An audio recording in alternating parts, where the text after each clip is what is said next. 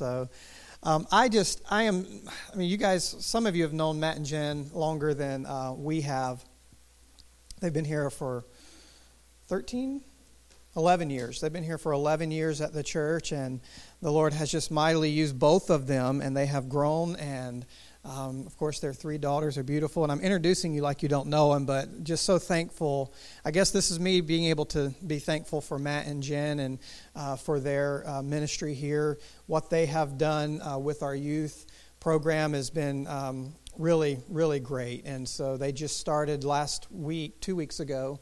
They started an intensive discipleship with the juniors and seniors and those who are in college and um, it's at their home and so they bring them in and they have this intensive study. I mean it's not just you know i mean we, bible studies are great. This is intensive and then they all prepare a meal together and um, so just some pretty neat things are happening. Uh, what we don't want to see is what typically happens uh, in American church. I'm not talking about here at Abundant Life, but just in American church um, in general is where, you know, once kids have the opportunity to go, it kind of lose that generation for a little bit. And so I'm thankful for what they are doing and, and not wanting that to happen, you know, here on our watch. And so I'm just so thankful for them. So Pastor Matt, if you will come on up, and I know he's family, but can you welcome him as he brings us God's word this morning? Thanks, buddy. Thank you, Pastor David.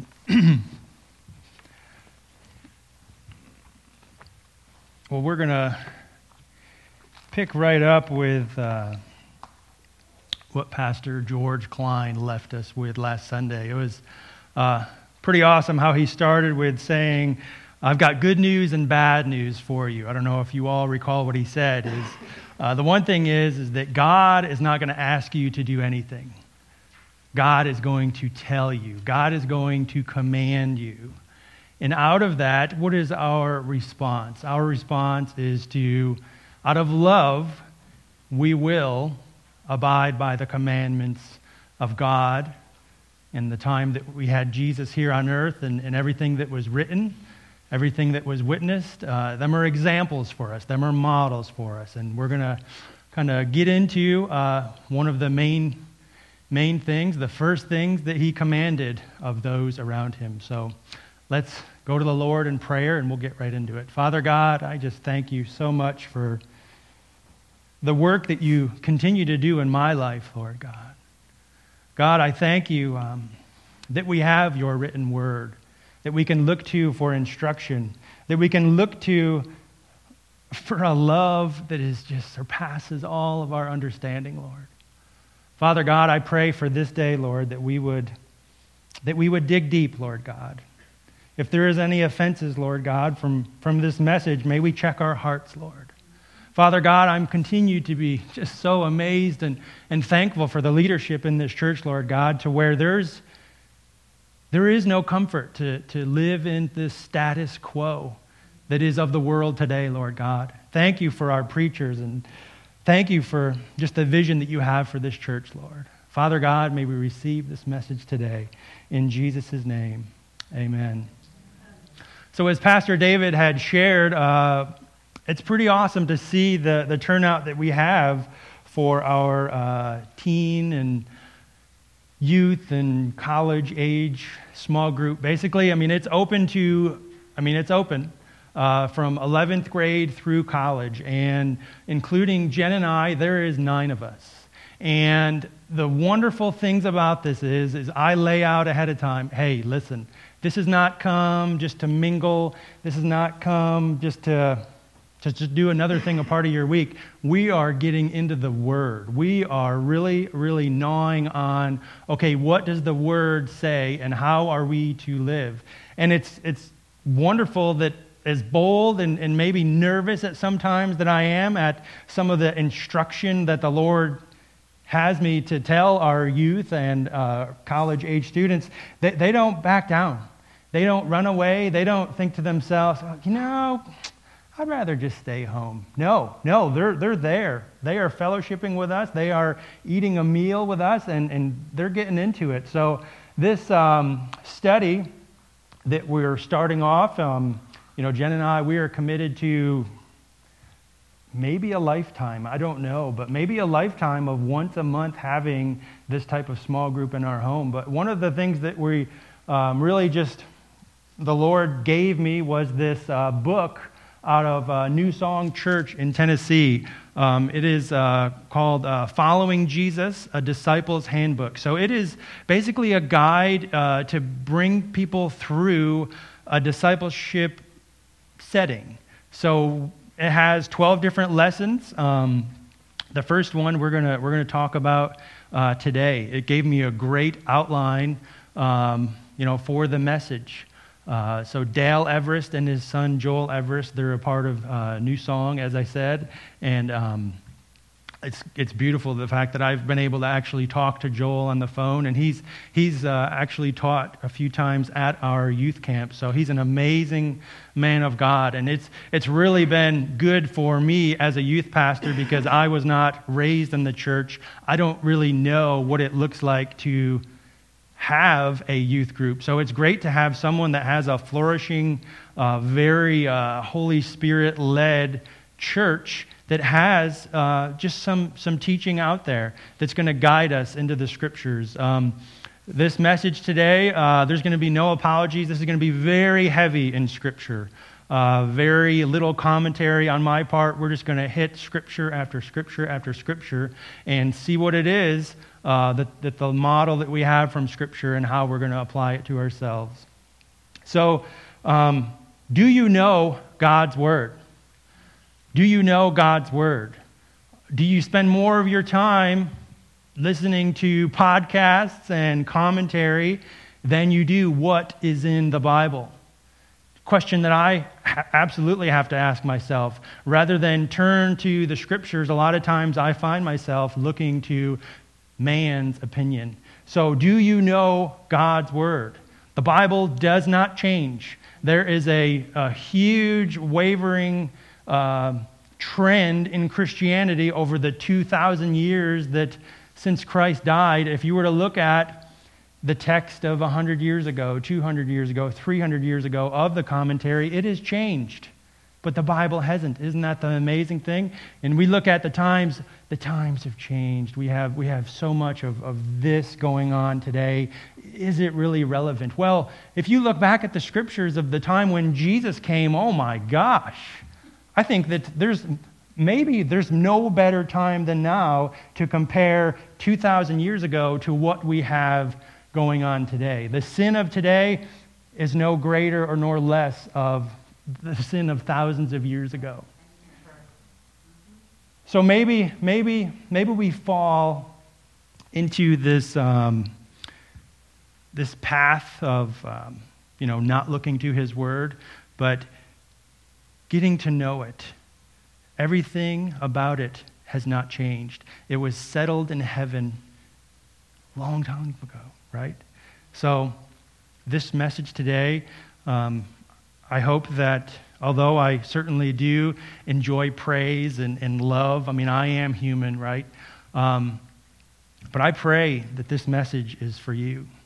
I pray that although we may hear a great sermon or a great commentary, which absolutely has the power to influence us and change us, I pray that um, just that you'd, you'd be inspired to, to look, look into the Word Look for yourself to see exactly what it says. Don't, don't take my word for it, but may this message today be something that brings about change, whatever it is. All of us are on that path of being more and more like Jesus. So no matter how long you've been saved, there is a change that should be taking place in our hearts. So, as a follower of Christ, it's not enough to say that you're saved, you must be transformed we must look different than the world. A believer compared to a non believer absolutely should look different, right? So, what you struggled with, uh, maybe what was um, something that was a weakness, or uh, maybe it was uh, something that really was bondage for you five, ten years ago, uh, you, you should have been able to really ask God to help you whatever it is that needs to create change in your life. The last thing that Jesus would ever want as a model of Christians to be these uh, grumpy, um, secluded um, people that really are not what he's calling us to be. So, how do you know that you're transformed? It is the evidence that change has happened. This is not just a moment of salvation when you came to Christ, but this is a process to become more and more like Jesus throughout time. So, point number one what is repenting and believing? So, repenting and believing, it is the, the first lesson that we're going through in our small group. Um, so, what it's made up of is uh, talking about those things, defining what repenting and believing is. The Greek word for repent has four elements a change of mind, a change of heart, a change of behavior, a change of direction. Repentance is repeated over and over again in the Bible. If you were to do your own search, you would find repent uh, repented, repentance over 100 times in the scriptures. So, what is it? It is, it is turning away from something uh, and turning towards something else. Uh, my mind has always thought of repentance as okay, it is coming to something that God reveals to you that, okay, you're headed down the wrong path. You are not following Jesus, so you need to do a 180. It, always, it doesn't always have to be a 180. It might be a slight tilt. It might be just a one degree change from the direction you were heading in. So, how you check it is, is if it doesn't line up with God's word, uh, maybe it doesn't, it doesn't represent the example that Jesus had for us. Repenting means a change of heart that results in a change of decision and direction. It means different thinking on a matter that produces different attitudes and actions. Genuine repenting involves intellect, emotion, and will. So, thinking, feeling, and doing. One of the things that, at least that I have noticed, I uh, don't know if you guys would agree with me, but this whole topic of repentance, it's the key to salvation, right? To come to Jesus, absolutely, there has to be repenting, there has to be change. But there's also, even in a believer, there is a struggle with sin. We have the flesh. Ever since the garden, ever since the curse that went out through all of humanity, we at times may stray off track we may at times not follow Jesus. Uh, I tell a, I'll tell a really, really powerful story for myself. Um, you may have never heard this before, but so I've been with my beautiful wife. Uh, we've been together as a couple for 20 years. When I was 20 years old, uh, God just gave her to me. It's a beautiful thing, right? Well, about 12, 13 years ago, um, we were in our new home down the road here. Uh, we had, uh, we were married at the time. We had, uh, I don't think Mary was quite one year old. Um, but I was a part of this thing on the internet called MySpace. Does anyone recall of MySpace? Anyone hear it? Nathan's shaking his head no. Um, so it was before Facebook. So Jen and I uh, we weren't a part of this church yet. Uh, the, the, church we were a part of, uh, wonderful, wonderful life that we had. Um, so I put a few pictures of my little baby girl on the internet. Uh, and as you all know how it works, whoever's your friend gets to see your pictures, right? Well, I had this lady who actually uh, used to be my ex girlfriend she commented on the picture and said, Oh, your daughter is beautiful. Seems innocent, right? Could have took it as just, wow, thank you. Gosh, I haven't talked to this girl in eight, nine years. We were dating for a few years as teenagers. So something in me just told me, I, I, I got to tell Jen, you know, just who this person is. I believe that, you know, when Jen and I were dating, I had shared that I was in a relationship for a few years. I, I went in, in the other room I told Jen, I said, hey, I'm just, this doesn't really mean anything, but this, this girl I used to date, she just commented, very, you know, nothing on her end that she was trying to do. Um, but I told Jen, you know, yeah, she just, hey, she just commented. And Jen's like, oh, cool. Well, you know what happened? The next message on my end was just a little bit more than a statement. There's a couple of sentences, right? And then on her end, then it became like a paragraph. And then when my response on my end, it became a page. And a week or two later, before you know it, we were talking about a lot of stuff over the internet, emails. And I actually came to a point where I started to get more excited if she had sent me a message or anything um, than I had about what I had going on in my life. It started to kind of consume me. So I remember exactly where I was. I was going to play basketball with a preacher friend of mine, and we were in his truck, and I shared with him what was going on. And I said, You know, there's starting to come some old emotions. Things are kind of fleshly, kind of being rekindled. So my pastor was very direct with me. He said, Matt, you need to run. Run. Get, get out of that right now. There's nothing good about that. Yes, she may be on her end absolutely innocent, uh, believe she was married at the time. Um, so you would say, oh gosh, Matt, you're a little over the top here. No, no, it was starting to consume my emotions. And she was starting to speak into things maybe that my wife could not. So fortunately, I told my pastor, and he says, Matt, Matt, you need to run. So I, I typed up this long email to this innocent lady. I said, hey, listen, I, I really am excited for you and your marriage. Um, but really, right now, what is happening is it, it, this is not good at all for my marriage. Uh, I'm a married man. You're not doing anything on your part, but I'm starting to have these thoughts, and this is taking away from my marriage. So I, I am sorry, but I just, you haven't done anything wrong, but I just, I have to stop talking with you, and I, I've got to remove you as my friend. That was something that the Lord started to prompt me to, hey, Matt, maybe you need to address this. Yeah, I don't know, God. But fortunately, I went to my pastor. So at times of repentance, it may not be just the Lord just speaking to you and say, hey, whoa, you're going the wrong path. You need to change direction. There may be just confiding in your friends. This pastor, let me just pause in my message here. when I heard last week when he said, George Klein said that the senior pastor life expectancy is 50 years, 58 years old, that is reality.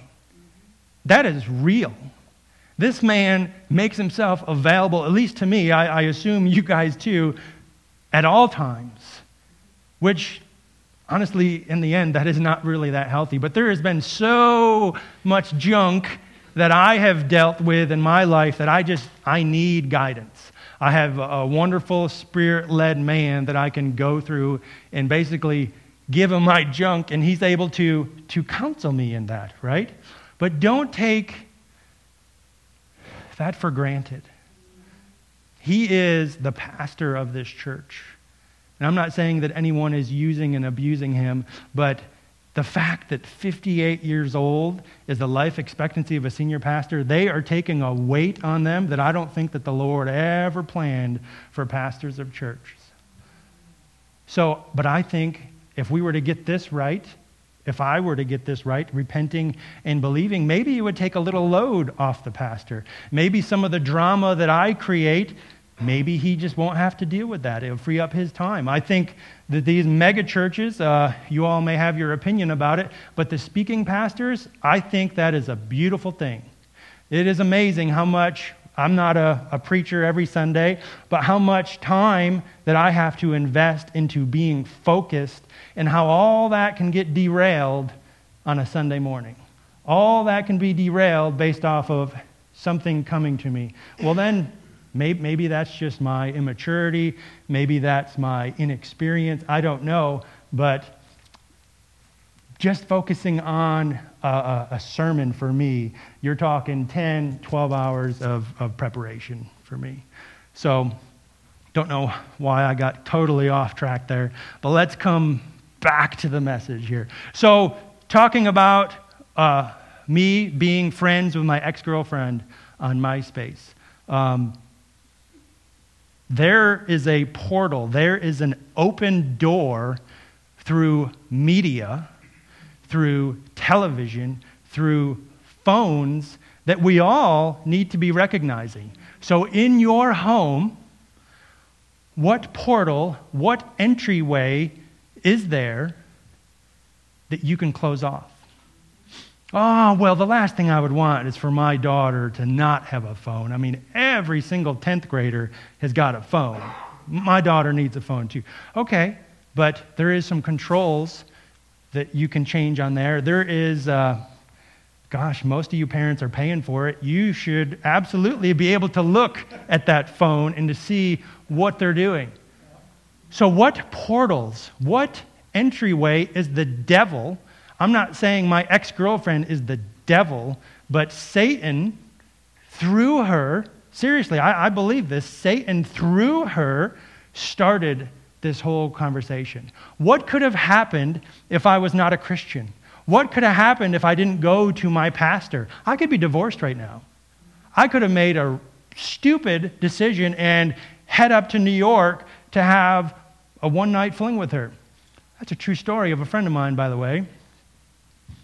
I actually know three stories of marriages that are done today because of an innocent ex or someone in high school that used to be friends with. Now, I'm not, pass- I'm not judging them people. What I'm re- being revealed to myself is that the Satan is going to pursue you and he's going to get into any little nook and cranny that you have. Seal off your windows, lock the doors, see where Satan may be coming in and, and kick him out. So, what does it mean to believe? Believing involves relying completely on something with unwavering confidence. As a disciple, believing is being fully focused on the person, promises, and power of God the Father and Jesus the Son as revealed in the Word of God. So, our daily, intimate relationship with Jesus is the source of our faith, and it will lead us on an, an epic adventure. It really will. Repentance and belief go hand in hand. Scripture clearly teaches this. Jesus' very first message was for us to repent and believe in the gospel. If you would turn into your Bibles there for our first scripture, Mark 1 14 and 15.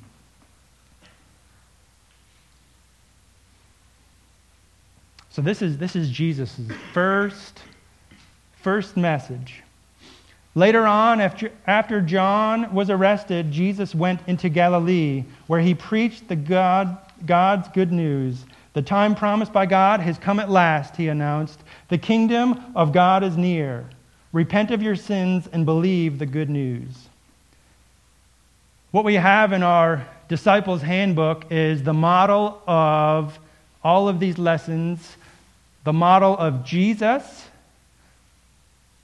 the model of Jesus' followers, and the model in our lives. So, how did Jesus model repentance and belief? So, he was completely sinless, right? He was perfect. He had nothing to repent of, but he went everywhere calling people to repent. So, you think of the time when they were at the river before Jesus was baptized in water, there was this man named John the Baptist. He was constantly talking about and, and sharing that the Messiah is coming. Be ready, prepare yourselves. So, John the Baptist had prepared the way.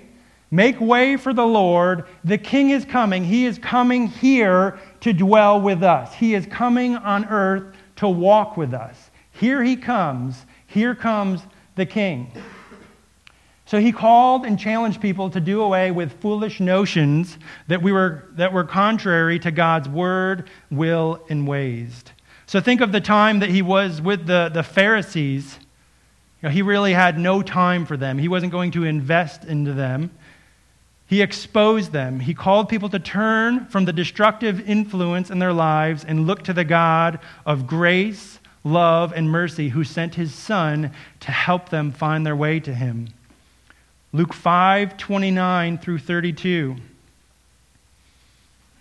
talking about the time that Jesus had spent with these sinners. Luke 5, 29 through 32. Later, Levi held a banquet in his home with Jesus as the guest of honor. Many of Levi's fellow tax collectors and other guests also ate with them. But the Pharisees and their teachers of religious law complained bitterly to Jesus' disciples Why do you eat and drink with such scum? Jesus answered them Healthy people don't need a doctor, sick people do. I have come to call not those who think they are righteous, but those who know they are sinners and need to repent. Jesus believed completely in the mission that the Father had given him. This was a mission to seek and save the lost, in the broken humanity that was all throughout. He believed in absolutely in the power of the Holy Spirit. This included defeating the devil and his demonic kingdom of darkness and establishing his kingdom in the hearts of all who would repent and believe on him. Luke 4 14 through 19. Then Jesus returned to Galilee, filled with the Holy Spirit's power. Reports about him spread quickly through the whole region. He taught regularly in their synagogues and was praised by everyone. When he came to the village of Nazareth, his boyhood home, he went as usual to the synagogue on the Sabbath and stood up to read the scriptures.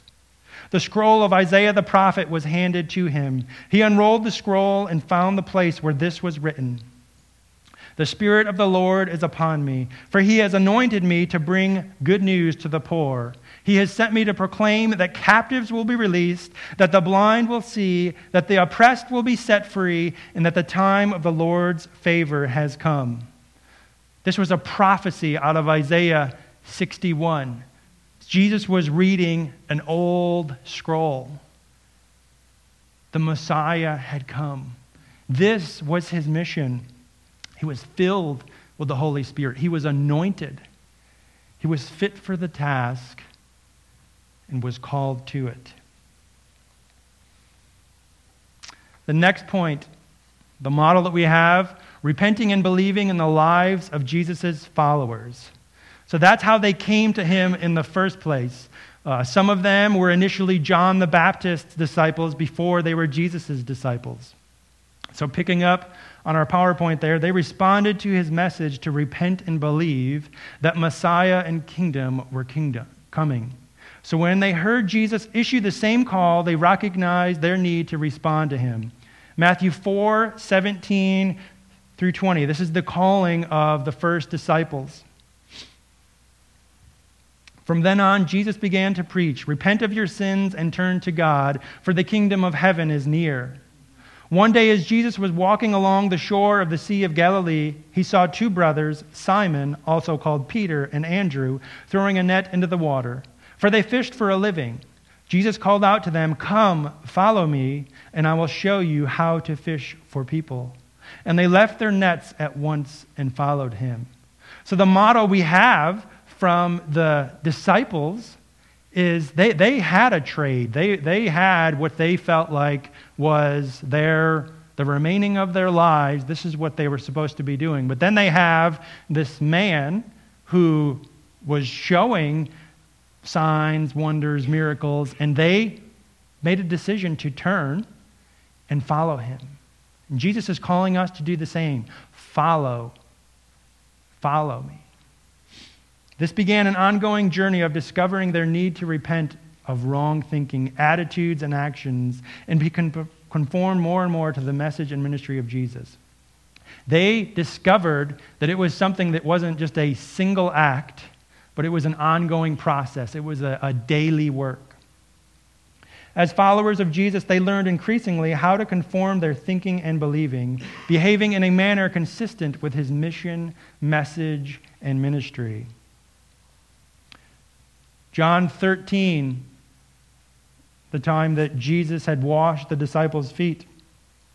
John 13, 12, and 17. We see here a change take place, a misunderstanding on Peter's part, and how the Lord changed his thinking.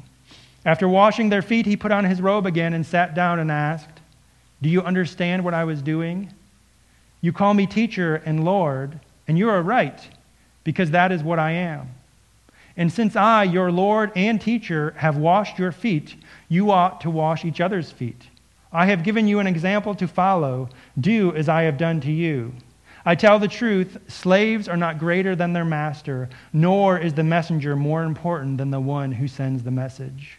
Now that you know these things, God will bless you for doing them. And out of that, that scripture, Peter sees the disciples, the other disciples, getting their feet washed. And whether Peter thought he was greater than the other disciples or not, I don't know. But when Jesus came to Peter, remember what the scriptures say? Peter said, No, no, no, no, no, whoa, whoa, you're, you're not washing my feet. I'm going to wash your feet. It's a great example for us to be a leader, you need to be a servant. When you've arrived, when you have fulfilled this leadership role that you've attained your whole life, recognize that right then and there, you're still a servant. You serve others. After Jesus was risen, the first disciples continued in a lifestyle of repenting and believing. Acts 10 uh, is a change in Peter's mind, direction, and attitude. This is when he met with Cornelius. It was a topic of uh, the concerns that Peter had with Jews' traditions and beliefs and Gentiles' Jew, uh, traditions and beliefs. And it was a, a time where Peter's mind had shifted. Acts 15, 1 through 32, we have a really uh, serious calling of the church leaders. There was a council. So, this is the, the very first start of the church, right? There were some things that they were having to, to navigate. Okay, what, what fully is our theology and understanding of things? So, the council of church leaders came together in Jerusalem to debate what requirements should be placed on Gentile believers. After much discussion, debate, and deliberation in the presence of the Lord, the Holy Spirit spoke, challenging and changing their thinking and believing. They responded to the Spirit's wisdom and revelation with actions that indicated real repenting and believing had taken place. This, this moment in church history, if they would have looked to themselves for inspiration and understanding, this could have been the split of the church right here. This, this really was something that, that they had to navigate. And it's a beautiful story for us that they, that they were open to change. Another point, real quick, is to, to be a leader, you also have to continue to learn. You have to be trainable. You need to continue to be invested in. Allow that. So, this comes to us. Point number four repenting and believing in our lives. Romans 2 4 says, Don't you see how wonderfully kind, tolerant, and patient God is with you? Does this mean nothing to you? Can't you see that his kindness is intended to turn you from your sin? So we should be humbled at his patience with us. It's hilarious that um, just in my foolish thinking a, a few weeks ago, I was complaining to our pastors about an individual, and, and they had reminded me. They don't know my complete story. They didn't know me when I was a teenager. They didn't know me when I was in my 20s, but they turned it back around. It was beautiful because they said, Remember how patient the Lord was with you. For 24 years, I was a rebel. I was opposed to God. I was not walking in his ways. So it's a great thing to share, I believe, with you guys um, that God, his absolute desire is for everyone to know Jesus. So if someone is driving you nuts, if someone is, in your own eyes, sinning to the most extreme that you could ever think of, recognize the patience that the Lord had with you. He's patient with them too. So continue to pray. What is it that you, on your end, should be doing? Witnessing right? Be an example. Share your story. 2 Corinthians 7 9 through 10 says that godly sorrow produces repentance. Because part of repentance, this change is about regret. I regret that I thought this way. I've not been thinking rightly about this. Sometimes it involves tears. Uh, repentance is ultimately about changing your way of thinking. It is that slight one degree shift. Maybe it's a 90 degree, maybe it's a 180 degree turn in your direction. There's so much sin in the world today. There really is. Many say it's okay to do this, it's okay to do that. You've changed even in the denominations of American churches that in the last 10 years have made some radical changes into what is acceptable and what is not. I'm not going to call out them specific things, but uh, one of the things that I saw recently, it was a, a meme or or something on Facebook, it said that if it was a sin 100 years ago, it's still a sin today. How in the world could we have scripture that has not changed? It is what it is. Yes, we may have different translations, a little bit of a, a, differences in the English language that has kind of evolved. But if you were to look at the, the Dead Sea Scrolls, which were before Jesus' times, how much they line up with what we have in the translation today, it is very, very accurate. So, what is a sin 100 years ago is still a sin today. A guy I follow on, a, uh, he has a blog on the internet. On his topic, his, his uh, sharing of repentance, he says that Christians acknowledge their sin, they hate their sin, and they do battle against their natural sinful inclinations. We who are followers of Jesus do this battle through the conviction and power of the Holy Spirit working in us.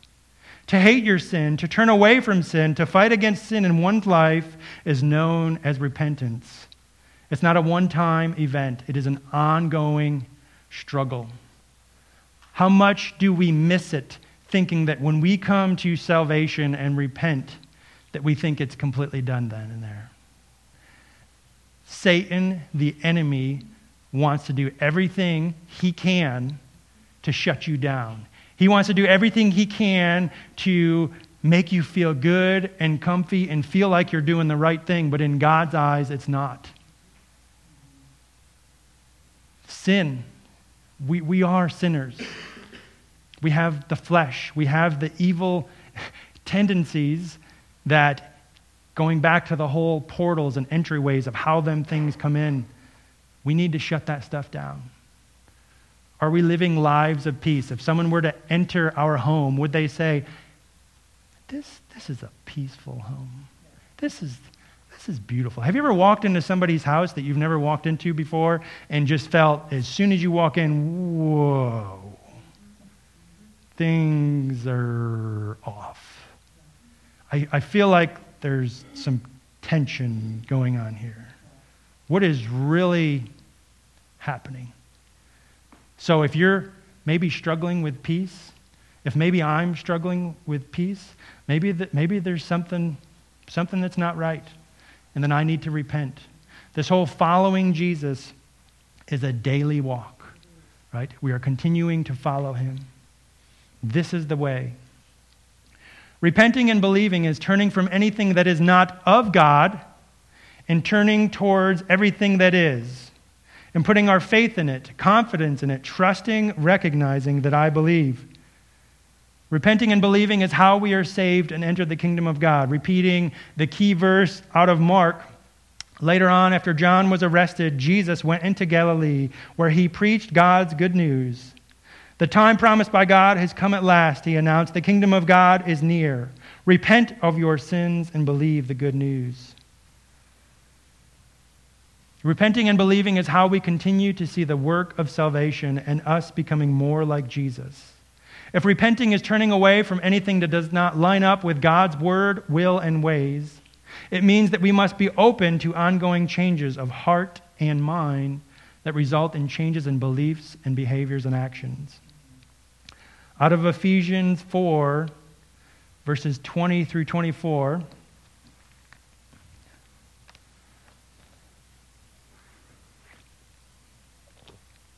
But that isn't what you learned about Christ.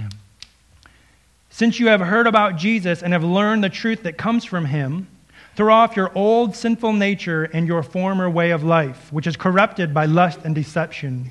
Instead, let the Spirit renew your thoughts and attitudes. Put on your new nature, created to be like God, truly righteous and holy. This is Paul speaking to the Ephesian church. He planted this church, these were Christians. And he's saying to put off your old sinful nature recognize that we talked about Wednesday, uh, uh, going into the theme of Valentine's Day, thinking of your first love, your true love. We went through the, the human way of it and we wrote a few things down, but let's flip it over to the first time that you came to Jesus. The first time that you recognize, whoa, there's a stirring of a heart here. I, I make a decision for Christ. How did you feel? What did you do? And we wrote down them things. Maybe them are things that you all need to write down. I need to write down. The youth, they were sent home with these blank hearts to remind themselves of what is it that drew me to Jesus in the first place? Am I thinking of them things? Am I dwelling on them things? Am I operating the way that I had when I first came to Him? Repentance as a lifestyle would lead to a response on our end, which is what the Holy Spirit desires to lead us in each day. Romans 8, 13 and 14 says, For if you live by its dictates, you will die. But if through the power of the Holy Spirit you put to death the deeds of your sinful nature, you will live. For all who are led by the Spirit of God are children of God. If believing involves relying completely on something or someone in one unwavering confidence, then it is necessary for us to grow in being more and more focused on Jesus. Everything comes down to what you believe. Everything comes down to what you believe. You came to church today. Maybe many of you had no clue I was speaking, but you felt like church is important.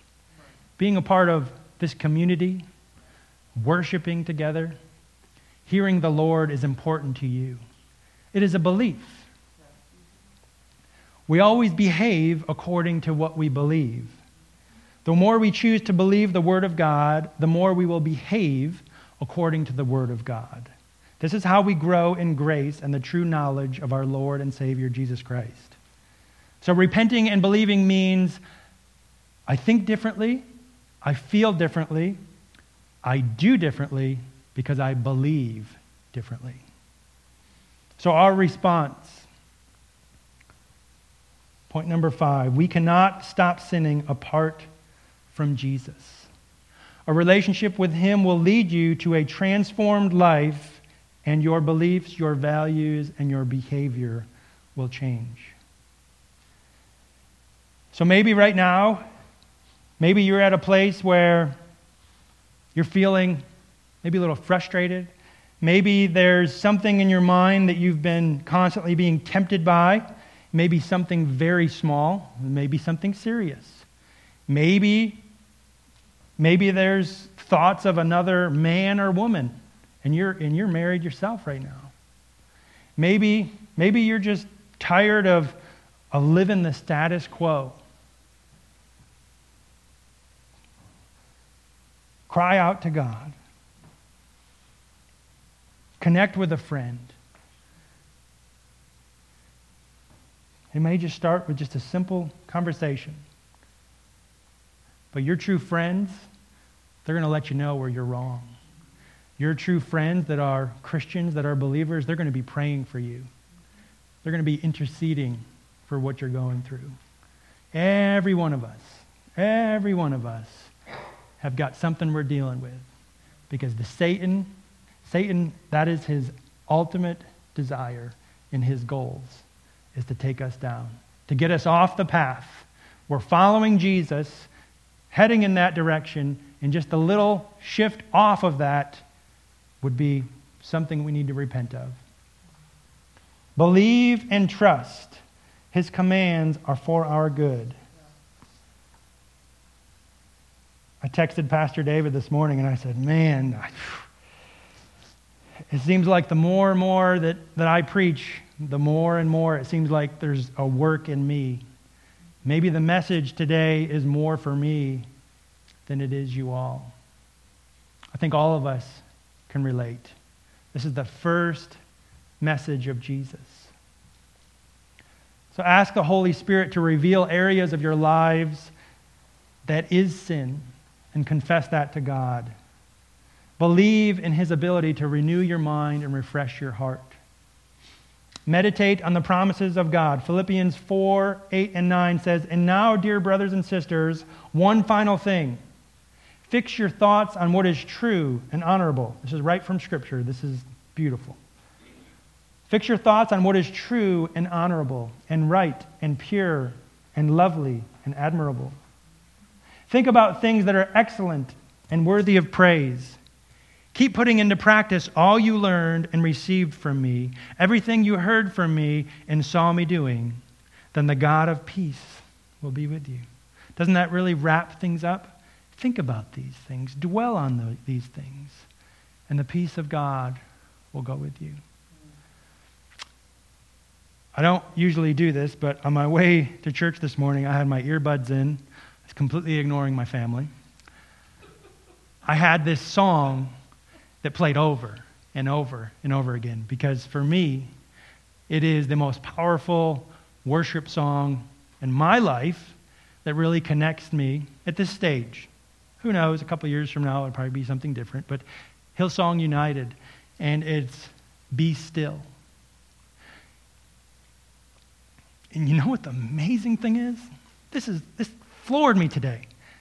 A part of our prayer time before I before we went into our service, I had prayed, been praying for my stepdad's recovery for his uh, serious heart surgery that he had, and I said, you know, be praying for my mom and my stepdad because they're not in church. She wanted me to tell my whole church, thank you very much for praying for her. My, my heart hurts that they're not a part of a church. But you know what she sent me today? A text after, yes, I was looking at my phone after we had prayed. A scripture that says, Be still and know that I am God. So maybe this is all ordained and orchestrated just for me today, but where are we? Are we still before the Lord? Do we allow the Holy Spirit to guide us? Are we following a different Jesus? Are we following a different gospel? You have to know the word. There will be no apologies that we were very scripture heavy today, but let's take the focus off of Matt and his commentary. Let's focus on the word. So, we're going to have a time of, of prayer. We're going to have a time where you guys can be prayed for and cared for. We have uh, Mr. Stowe and Miss Vicky that are going to be up here. I'm going to be up here. Um, depending on the response, we can all come up here. But you're all welcome to come. Let us pray. Father God, you are good. You are so good, Lord. May our love for you lead us to do your will, Lord, to love each other, to deny of ourselves, to take up our cross Following Jesus is going to lead to the cross. Following your son Jesus through the hills, through the valleys. Father God, I thank you so much for this church and the 11 years that my family has been a part of it, Lord God. We, we feel so loved. We've experienced change. Father God, may you rekindle that first love that we had for you, Lord. May we come to you, Lord God, whatever it is that has us off track, whatever it is, Lord, that has us that slight shift off of your path, Lord. May we come back to you. Follow your model, Lord Jesus. Follow the disciples and, and what they had learned and the life change that they experienced, Lord. May we come as a church